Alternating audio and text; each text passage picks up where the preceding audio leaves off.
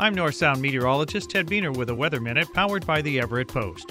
Avalanche season in the Cascades and Olympics usually begins near the end of November and continues well into the spring. What causes avalanches? Snow falls periodically on our mountain slopes throughout the cold season.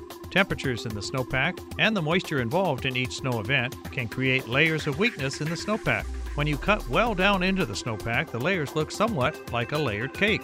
When a heavy wet snow piles up on top of lighter, weak snow layers, the top layers of heavier snow become vulnerable to avalanches.